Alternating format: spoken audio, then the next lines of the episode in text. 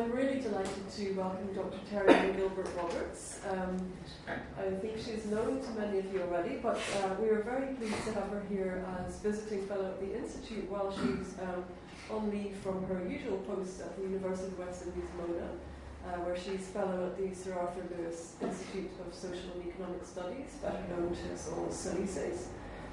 Doctor Gilbert Roberts has over fifteen years' experience in research and policy in relation to issues of Caribbean integration and also issues affecting children and youth. As a former Commonwealth scholar, she completed her PhD in politics at the University of Sheffield, focusing on the evolution of sovereignty and regional governance in the Caribbean community. And her research has been widely published, including her twenty thirteen monograph on the politics of integration, Caribbean Sovereignty Revisited, and the twenty fourteen edited special issue of the Journal of Social and Economic Studies entitled Youthscapes of Development in the Caribbean and Latin America. Um, but Terri-Ann's research interests, I should say, um, don't begin and end in academia. She brings to her work all of the experience of a distinguished professional career in regional development, youth work, policy making, and policy practice. She has served as CARICOM Youth Ambassador, CARICOM Commissioner for Youth Development, and as Youth Empowerment Advisor to a number of national, regional, and international bodies, including the Caribbean Regional Youth Council and the U N D P. She's also recently been appointed by the U N Secretary General um, to an advisory panel of experts for a study on youth, peace, and security, and has been awarded an Outstanding Youth Work Award by the Commonwealth Youth Programme and Jamaica Youth Workers Association. And um, it's this combination of scholarly excellence and real-world, if we can say, experience of the challenges of um, policy practice and policy implementation that really makes uh, Terri-Ann's work so valuable both inside and outside the academy. So we're really privileged then to uh, welcome Terri-Ann to the Institute and look forward to hearing her views on this uh, critical question, is CARICOM sustainable, assessing the youth participation deficit? So please welcome our speaker tonight. Thank you. Thank you so much, colleagues and friends. So the question that preoccupies my attention is, is CARICOM sustainable? Four years ago, just ahead of the fortieth anniversary celebrations of the signing of the Treaty of Chaguaramas, a team of management consultants who were commissioned to review the regional governance architecture um, concluded that the framework could potentially collapse by twenty seventeen. That's next year. That frank prognosis reflected a long-standing frustration of many stakeholders with a lack of progress on integration and raised further concerns about potentially waning commitment among member states and potentially incre- increasing indifference among Caribbean citizens. And so it's in that context that I raise this issue of sustainability, as well as the events that we've seen here in Europe in relation to popular rejection of regional integration um, processes with Brexit, the recent vote um, in Italy, uh, and so on. From my perspective, I'm framing my discussion um, sort of at the intersection between the study of the politics of integration and the study of youth development, in order to propose that in answering this question, we have to think about two things. Sustainability depends on, one, the extent to which the movement has formulated a comprehensive construct of regional citizenship within its governance framework, and two, the extent to which that governance framework facilitates the participation of the incoming generation of leaders and takes into account their views on the direction of the movement. And I'm sure you all know when I say CARICOM what I'm talking about, but just to make sure that we're all on the same page, I'm speaking of the grouping of fifteen member states and five associate member states uh, who have agreed to pursue a process of economic integration, functional cooperation, and foreign policy coordination. And in making my argument today, I'm really arguing that sustainability for me means the continued maintenance of institutions and implementation of strategies which meet the evolving development aspirations of Caribbean citizens. And so citizenship, the rights and responsibilities of belonging to this community, is very important is sustainability, including rights to participate in decision-making, and in particular, the participation of young people who now make up about sixty percent of the regional population is absolutely critical. So to assess the state of youth participation or youth participation deficit in the region, I'd like to look at um, four areas. First, I'll give a general overview of the critique of CARICOM to date as being in crisis in relation to an implementation deficit and a democratic deficit. Secondly, um, I'll give a general overview of the creation of new spaces for citizen participation in CARICOM generally, before I focus on my analysis of the ways in which young people participate and the ways in which CARICOM has created spaces for young people to participate, before I conclude with making some uh, comments about the implication of those experiences for the longevity of the movement. So, the protracted crisis, this um, scenario of a collapse, suggests that the source of the collapse could be based on a lack of financing or an economic uh, lack of economic viability for the community, or it could be re- based on a political failure. And the issues of crisis in CARICOM, the economic crisis, I think is, is what's really in vogue now, as, for example, Jamaica reviews its role, the role it will play in CARICOM as a result of trade disputes with Trinidad. But I think that we shouldn't ignore Um, and, and not give enough attention to, I think, the political critique of CARICOM and the political crisis that it faces. And that crisis has been centered on a critique around different types of deficit. The first is an implementation deficit. And essentially, this is, means that there's a gap between the objectives set out by the community in nineteen seventy-three and then revised and recodified in the two thousand one uh, treaty and the actual attainment of those goals and objectives. Essentially, CARICOM today is still a paper tiger in the way that C Y Thomas described it in nineteen seventy-seven. Economic integration is incomplete. The single market continually malfunctions. Um, the pursuit of a single economy has been deferred. Jessica Barron suggests that there's inconsistency in the foreign policy coordination, and I and others have critiqued CARICOM for its misgovernance, particularly in relation to its treatment of sovereignty and the lack of the production of an ideology of integration um, that could sustain it. To be fair, however, CARICOM also gets a lot of, um, it's lauded a lot for its uh, successes, relative successes in the area of functional cooperation, particularly in education, sports, culture, and the financing of development. So it's not a complete uh, disaster, as you would say, not a complete crisis, but there are concerns about challenges. But there's often a, a less Um, known or less discussed uh, deficit, which relates to a democratic deficit, where others have critiqued the extent to which there is inadequate parliamentary representation at the regional level. Patsy Lewis has spent some time, for example, critiquing the experience of the Assembly of Caribbean Community Parliamentarians, which was established in nineteen ninety-four, but really has failed because it has only had three sittings since then. And those sittings excluded opposition members of parliament, it un- excluded civil society observers, and didn't discuss any matters that were of particular importance to the region. Heinz Harrison has also critiqued the limited nature of civil society participation to the extent that it has been uh, uh, narrowed to the participation of recognized social partners, meaning the Caribbean Congress of Labor, the Association of Industry and Commerce, and latterly the Caribbean Policy Development Center, which is regarded as a representative for civil society. And within all of this, Norman Girvan spoke a lot about the credibility gap that exists in the community to the extent that the ordinary person, in the absence of debate through parliament, through civil society representatives, lack any information about the community. So that is the extent of the crisis that CARICOM faces.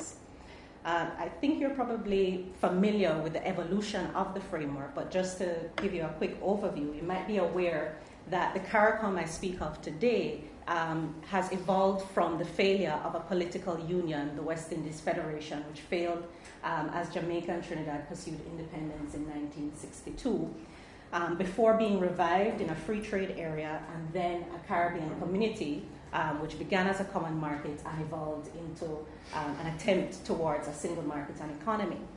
The point, without going into the details um, of the evolution, the point I want to make here is that the break in time between the failure of the Federation in nineteen sixty-two, the resurgence of meetings of heads of governments in nineteen sixty-three to discuss integration, and the attainment of a free trade association was only five years. The decision between um, moving towards a Caribbean community in nineteen seventy-two and its achievement in nineteen seventy-three, one year.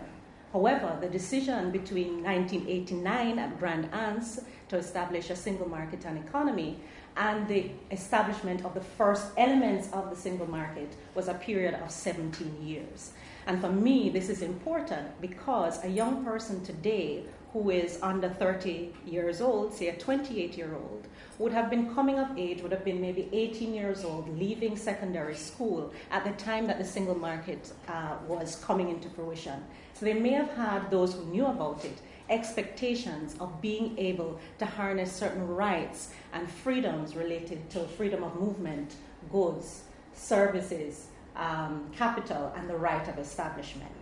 But having taken so long for this to be achieved, and even today not having been achieved in full, it suggests that many young people perhaps will not see this C S M E as a viable uh, mechanism for meeting their dreams and aspirations. Um, and there's also been, since the end of Federation, a sort of um, retrenchment of political orientation of the movement. Has become more and more pragmatic in its fo- focus on pursuing an economic integration without um, the requisite thinking through of the political elements of the movement. So, in spite of that crisis, I still argue that there has been some slow, gradual progress towards greater participation in the movement, and I see this in some of in the way that the evolution of the policy space Um, has occurred, and I'll give you a quick overview um, of this. Now, readings of decisions um, from nineteen seventy-three onwards suggest that initially um, people generally in the community are treated in a very paternalistic and instrumental way. They're really seen as um, technologies of development, bodies to be employed within the process of regional development. There's very little reference to rights and rights to participation, et cetera. It's not really until um, Grand Anse, that decision to pursue a single market and economy, that we begin to see a little bit of the, in the attention to the participation of people. Grand Anse itself was definitely a declaration on pursuit of economic competitiveness and economic development, but it also initiated or established the West Indian Commission, which then undertook an extensive process of public consultations over a period of three years. However, before the West Indian Commission uh, presented its report in nineteen ninety-two, heads of government met and issued a declaration on democracy and popular participation in the region. And this is one of the first times that this notion of popular participation and the notion of the citizen is mentioned in the, the sort of policy space for CARICOM. No, I'm not claiming here that they're speaking of a regional citizen. Largely, they're speaking of a citizen in the national context. However, um, there is this notion of the need for people to participate even in the governance of the community. And there is a bit of a subtext here, because this declaration was produced at a period in time just after the attempted coup in Trinidad and Tobago. So there is a subtext here that the only reason we want people to participate, and particularly young people, is because there is this threat of radicalized, dangerous young people that we should um, include. Notwithstanding this, the West Indian Commission presents its report, which includes a significant discussion on the concerns of young people, the rights of citizens to participate, and makes various recommendations for Um, new types of institutions which could promote and develop a West Indian identity and a sense of belonging and citizenship in the community.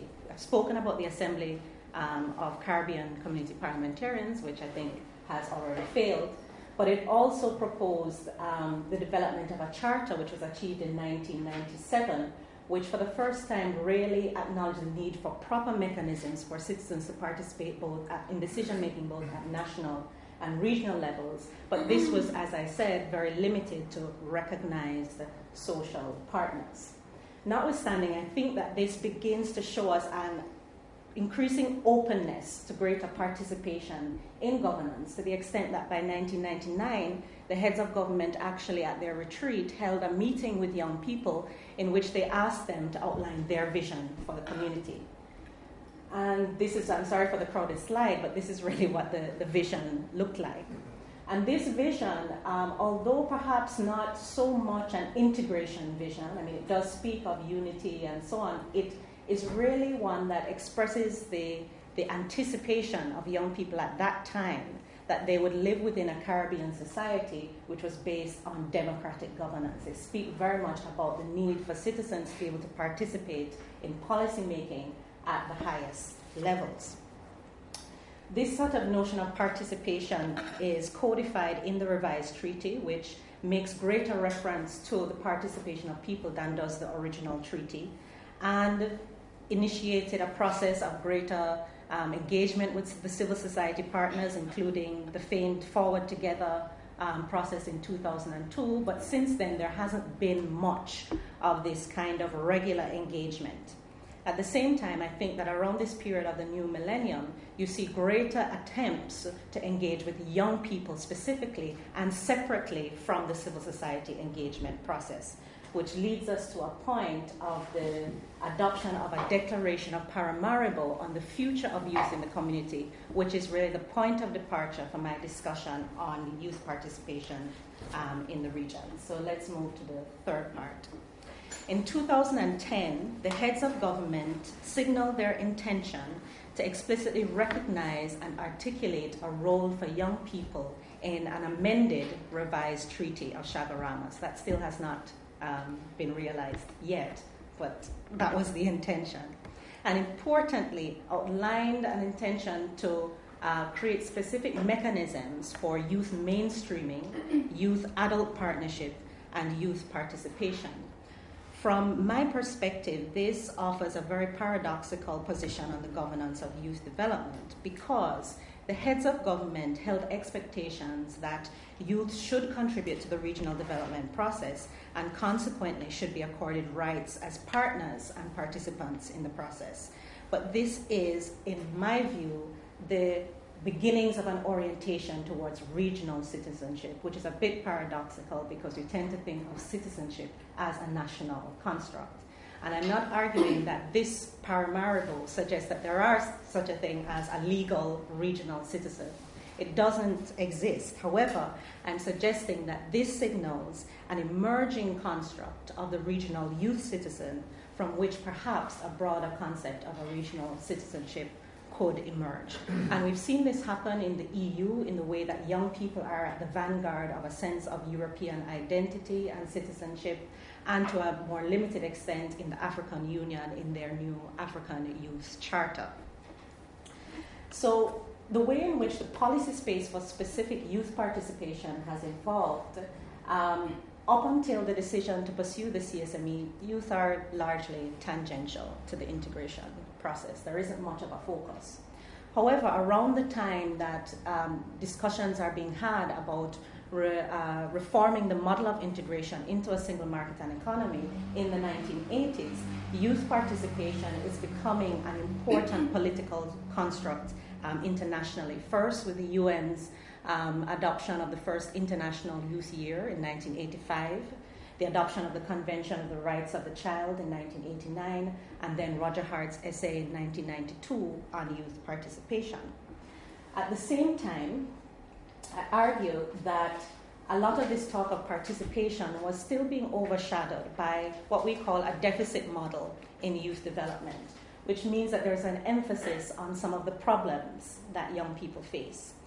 They focus on encouraging youth participation is less about the participation of young people's rights and more about neutralizing the threats of dangerous young people to the stability of societies.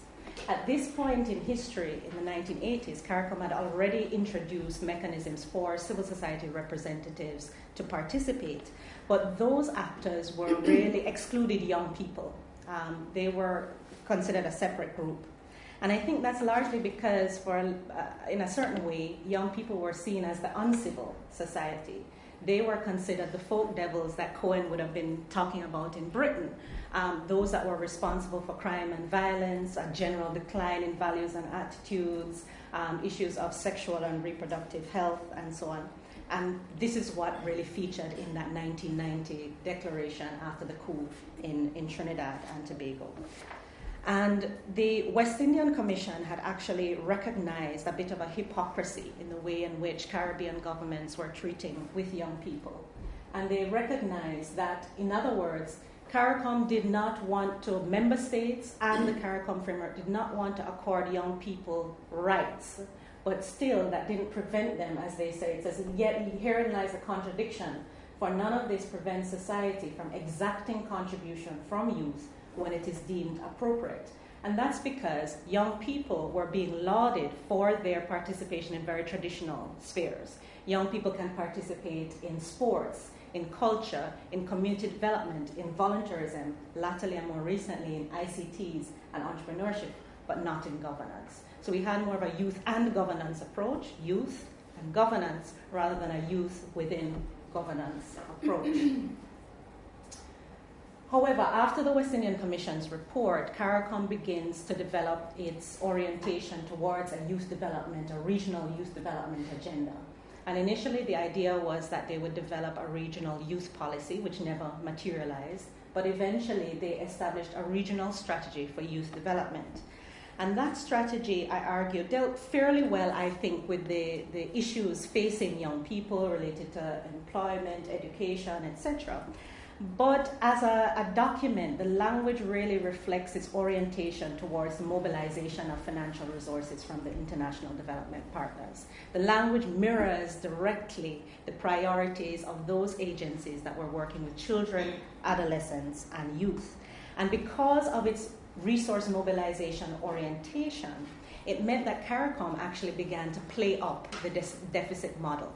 It began to speak of young people in negative terms. They were described as the, described as the alienated, marginalized, excluded from participation in key social institutions, and increasingly vulnerable to a range of social, economic, and public ills, such as unemployment, substance abuse, H I V, AIDS, violence, and crime. Although young people were actually in the minority, the minority of young people were actually involved in crime and violence. But it gives this very negative deficit narrative of young people, necessarily to gain um, the funding required to support the process. Unfortunately for CARICOM, but perhaps fortunately for young people, the strategy relieved, uh, received limited attention from young people and from member states.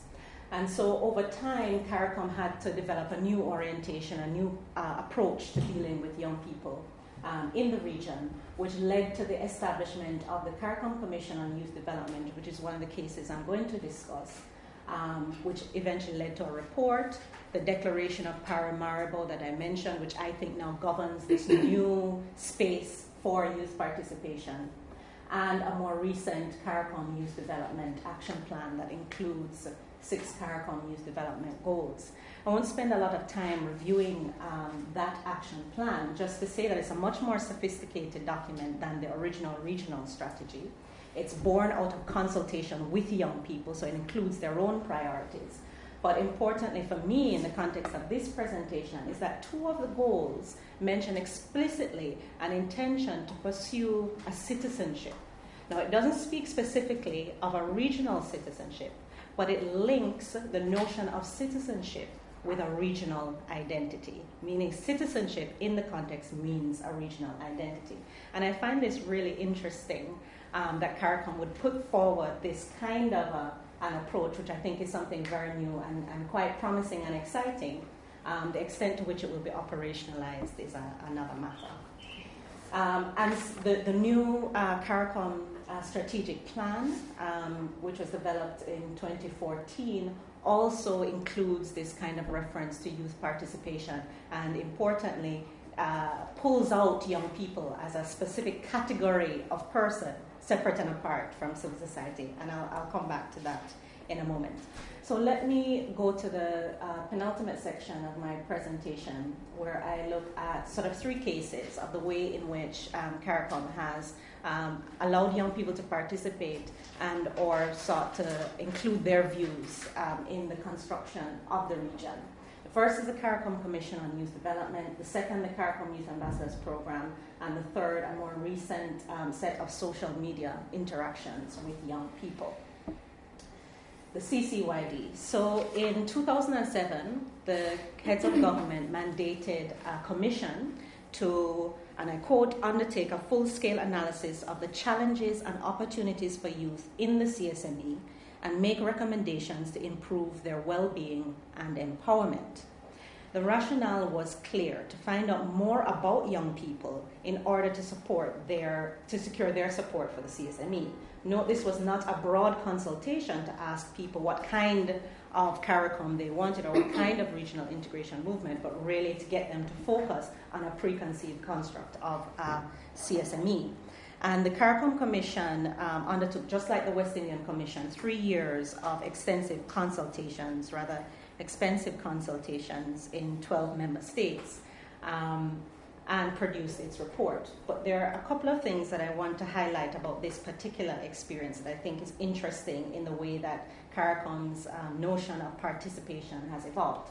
The first is it adopts an approach to youth-adult partnership within the organization of the commission itself.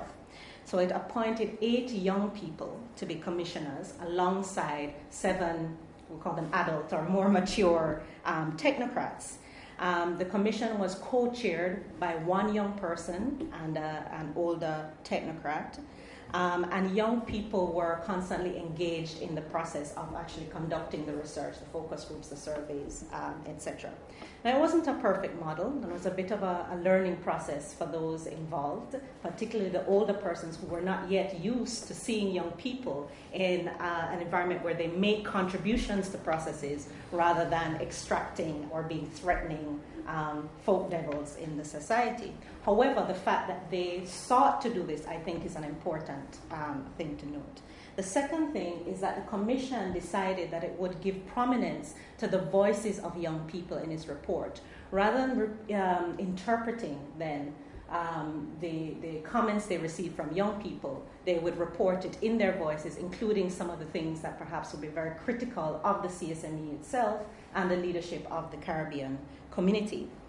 And the Commission's report, Eye on the Future, um, actually revealed widespread ignorance of the C S M E. They went to um, engage young people about the C S M E, and young people didn't know what they were talking about.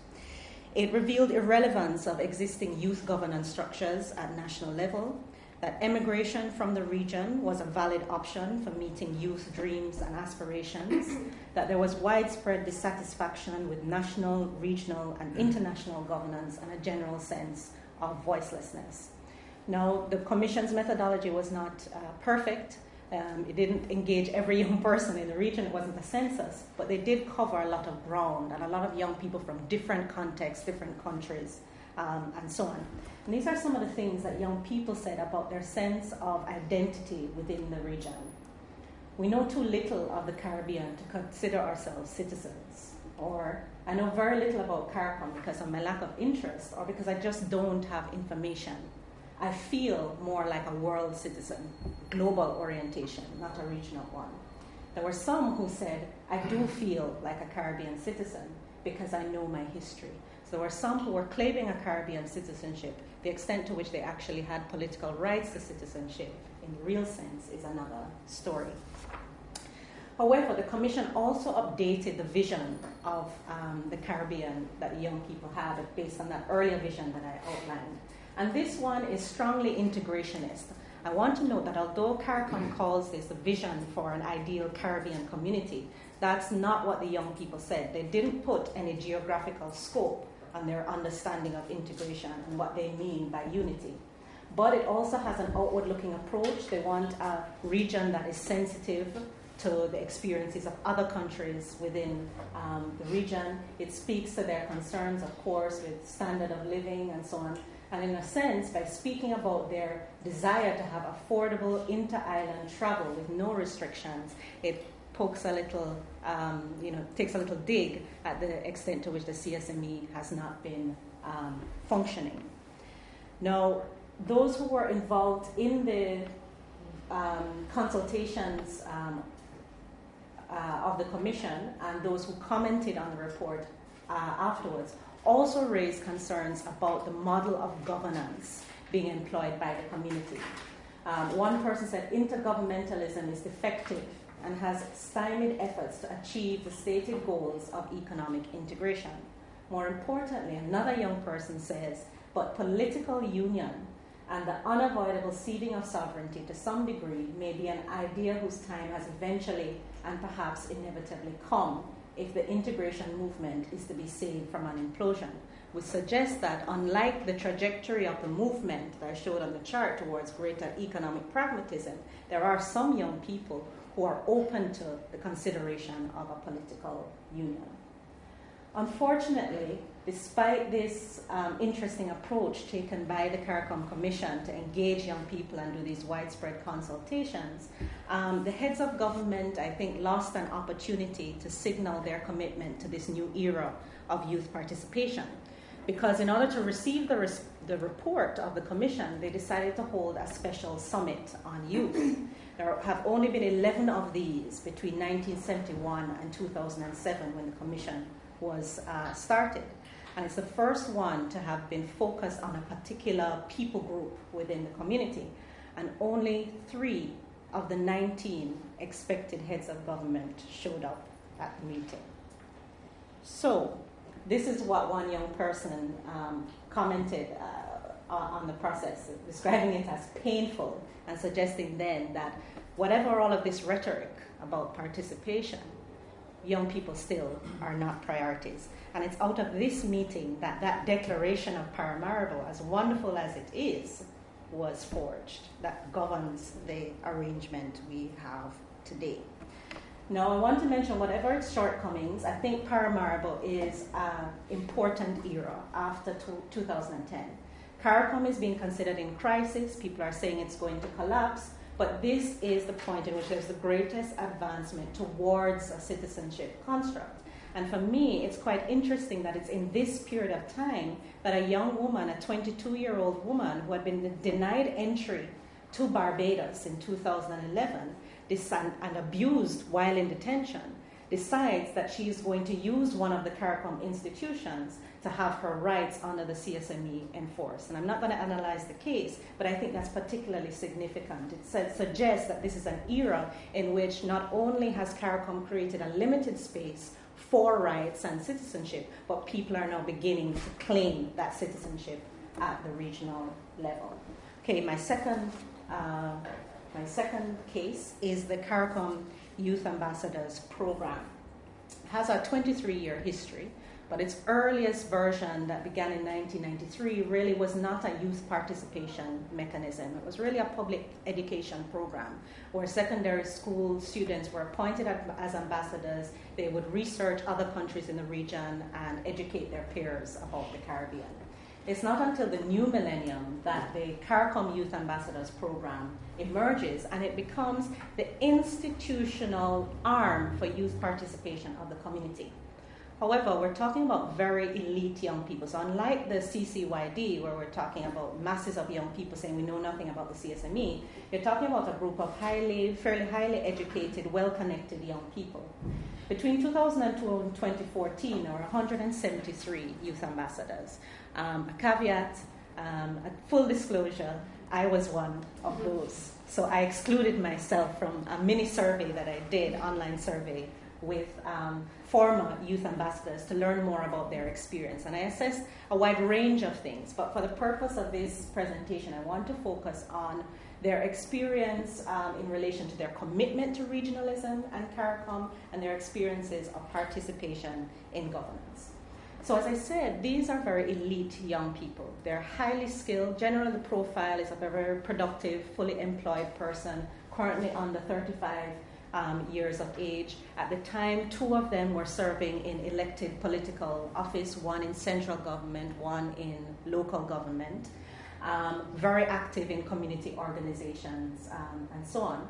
And importantly and interestingly, um, ninety percent of them are still living within the CARICOM region. They haven't moved away. They're highly skilled, in, in demand. They haven't moved away. They're either living in their home country or another CARICOM country. Those who were from outside were away um, studying uh, or working with an international organization. But only five percent of them actually have a CARICOM skill certificate, which is what you need in order to move around the region and take up your rights of establishment, freedom of movement, and so on. Which is interesting, because these are the young people who spend a lot of time being almost indoctrinated in CARICOM-ness, uh, but they have not readied themselves to be a part of the single market and economy, which I find really interesting. Notwithstanding, CARICOM has done a good job, I think, of um, uh, engaging um, young people.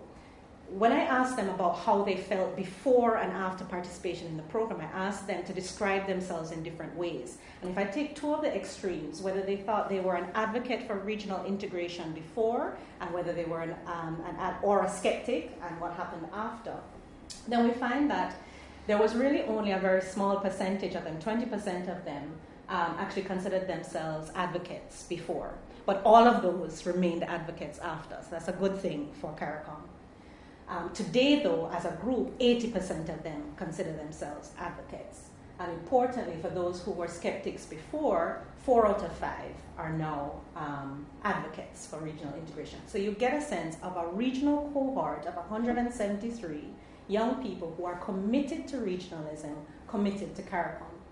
They maintain a strong interest, over ninety-one percent, in CARICOM affairs today, although less, they're less current in terms of understanding what's happening.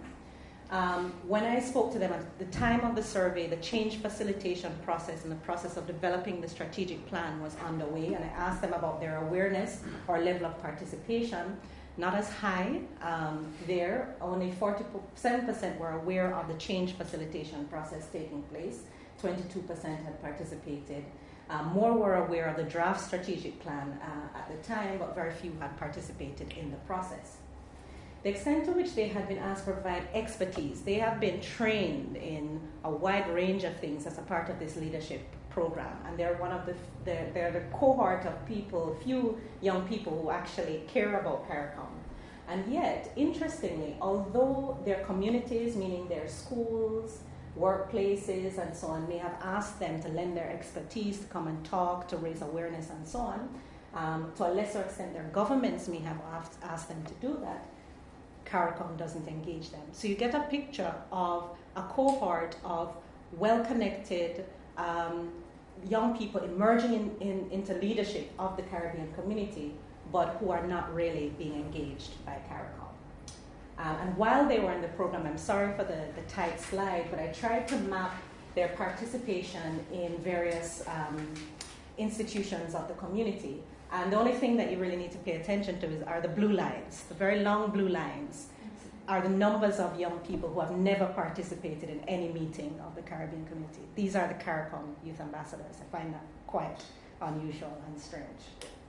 Okay, uh, but generally they think that people take them fairly seriously in the few um, occasions that they do participate, but they're very concerned about the disconnect between the region and the national. In fact, that young person who remained the skeptic, who was a skeptic before and was a skeptic after, had something like this to say. He was concerned about the lack of support from his local government for his role as a, a, an ambassador. And he ends up by saying, you know, um, he just felt that it was a facade, that, you know, he was just there so ministers could show up and say, the future is bright with these young people, kind of thing. Um, and it was designed to make the heads look good and that they cared, but that they really didn't. So we've had the story of mass ignorance of the C S M E. We've had the story of the emergence of an elite cohort of those who are fairly influential young people and who are interested and committed to regionalism. What, what has happened since then, and, and what, what next? Now, about the time that Landell Mills, the, the team, put out their, um, pres- uh, their prognosis, uh, predicted the collapse of the, the community, CARICOM was about to celebrate its fortieth uh, anniversary, and it had just appointed a new Secret- Secretary General. And Erwin Larocque felt that he wanted to make youth participation one of the key components of his work going forward. So he decided in the in twenty thirteen, in the fortieth anniversary year, um, with the help of some of the CARICOM youth ambassadors, who said, well, if you want to connect with young people, you need to get on the internet and use the technologies they use. We're going to have a social media interaction. Now, this is his reflection on that experience. And he speaks to the wide range of um, people who viewed the discussion and so on. He spoke about the extent to which young people were concerned about some of the, the things happening or the lack of progress in the region, but that they remained, um, uh, they, they, they pledged to become torchbearers for the community. And to a general extent, um, that reflection does reflect the, uh, much of the discussion. However, we need to make uh, a few comments on this. Um, the first thing is, okay, this Twitter relay lasted eight hours. Eight hours, I don't know if any of you use Twitter, but that's a very difficult thing to follow. And so it's been hard to track down all of the discussions, but I was able to track down three hundred thirty-one interventions of this eight-hour discussion. The Secretary General was online for about two hours of that, that eight-hour discussion. But those three hundred thirty-one interventions were only from forty-one individual participants in nine countries. Okay. So although social media is often seen as this great equalizer, CARICOM was also then still reaching a very small number of young people. And from my understanding and my experience of the regional movement, the majority of these young people were either former CARICOM youth ambassadors, current CARICOM youth ambassadors, or very closely connected to the CARICOM youth ambassadors program or network. So they're engaging the same young people. And he glosses over a little bit the frustration that young people express about the movement. There's general dissatisfaction with the inclusiveness of governance. They complain about decision-making and the quality of staffing in the secretariat. They complain about transparency and accountability in governance, questioning whether the programs developed by CARICOM are based on evidence-based programming, and there's a great distrust of executive commitment.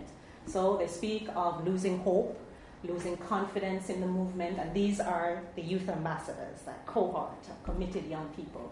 And CARICOM's response, the last response here, this piece of the discussion is, well, you know, what can you do? What can youth do to rebuild this this sense of regional nationalism? In a in sense, create a regional citizenship um, construct. Now, there was an interesting discussion that took place between three or four young people about this issue of leadership and vision.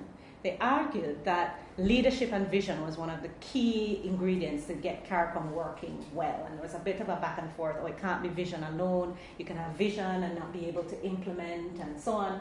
Um, there's no succession planning, no strategic planning and so on.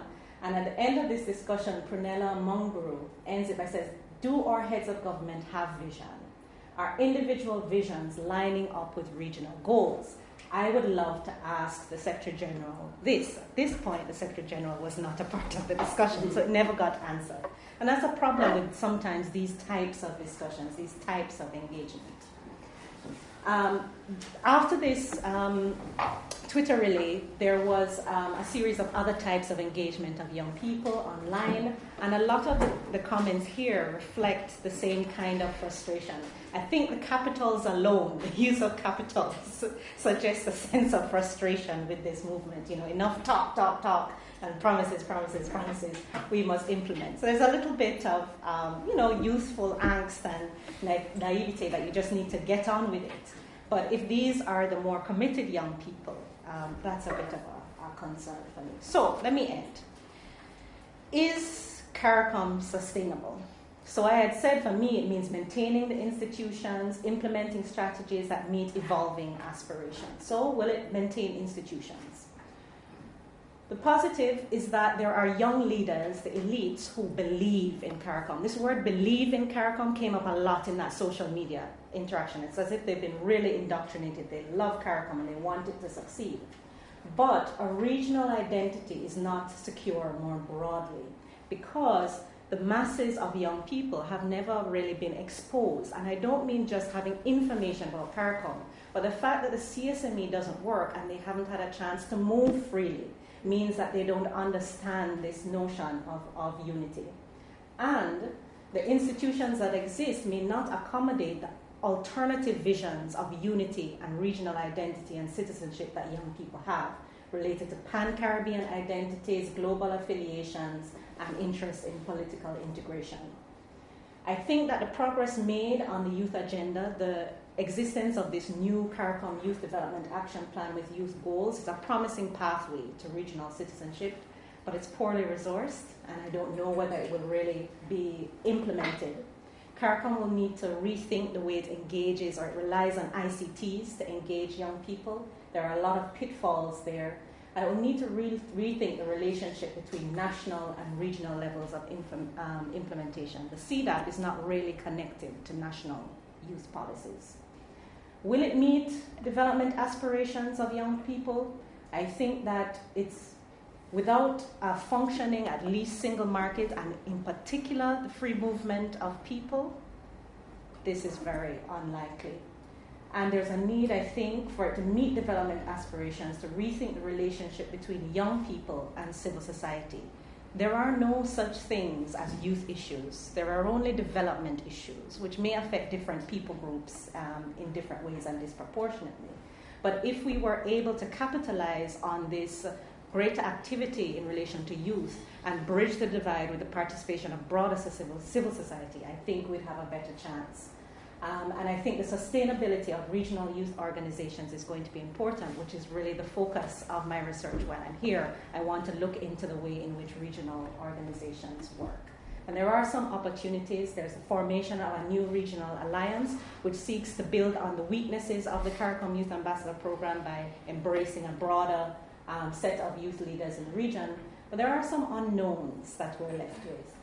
Jamaica is now reviewing its role in the Caribbean community, and we don't know yet what that commission appointed will reveal and what the decision will be, but this is something we have to consider.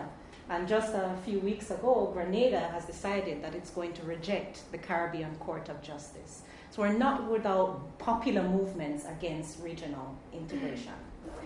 But I don't want to leave you on a sad, depressing note about integration, so I just wanted to remind you about the vision that the young leaders have. It's a, a mix of idealism, vision for a united Caribbean, with a little dose of pragmatism uh, included. They pledge to play their part in overcoming present challenges. Um, they believe that they will continue to labor in the vineyard of Caribbean integration, uh, uh, hail back to the work of the West Indian Commission and the words of Eric Williams, to Sridath Ramphal. Um, they want to be dedicated and so on, but they say, but the past forty years are gone in history. Now our work must be grounded in ensuring that the next forty years, the content of our treaty is made manifest in the everyday life of our CARICOM brothers and sisters. Thank you.